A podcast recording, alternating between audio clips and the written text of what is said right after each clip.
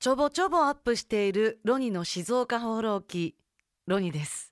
またまたお久になりましたが前回は浜松窓枠上島淳さんに大事なことをお伝えするために浜松のとある酒場までディレクター千秋と放浪してきました。まその模様はボリューム12をお聞きください。でお酒が進むにつれ淳さんの舌も饒舌になりえあんたそんなことしてんの？なお話が聞けましたよ。最近やここ45年前からやってるんですけど、差し飲み企画っていうのやってて、はいはいはい。あ SNS で見たことあります。いろんな人と差しで飲むっていう企画をやってて、えそれ知らない人と？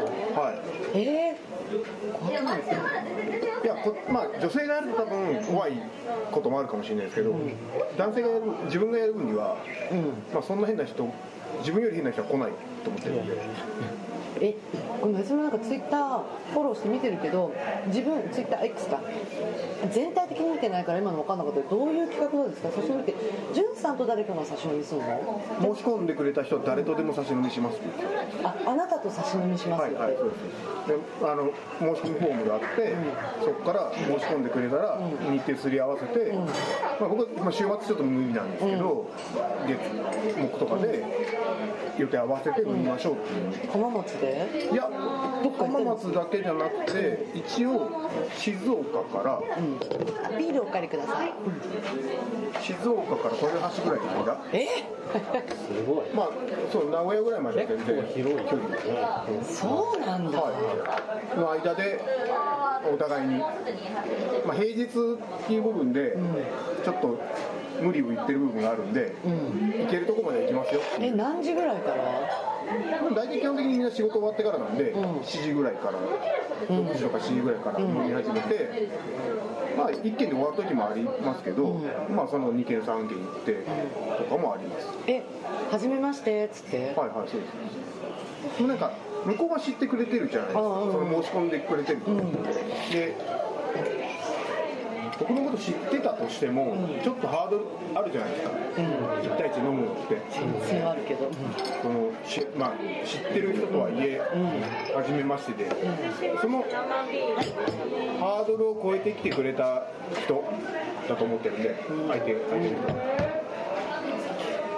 その人に関してはもう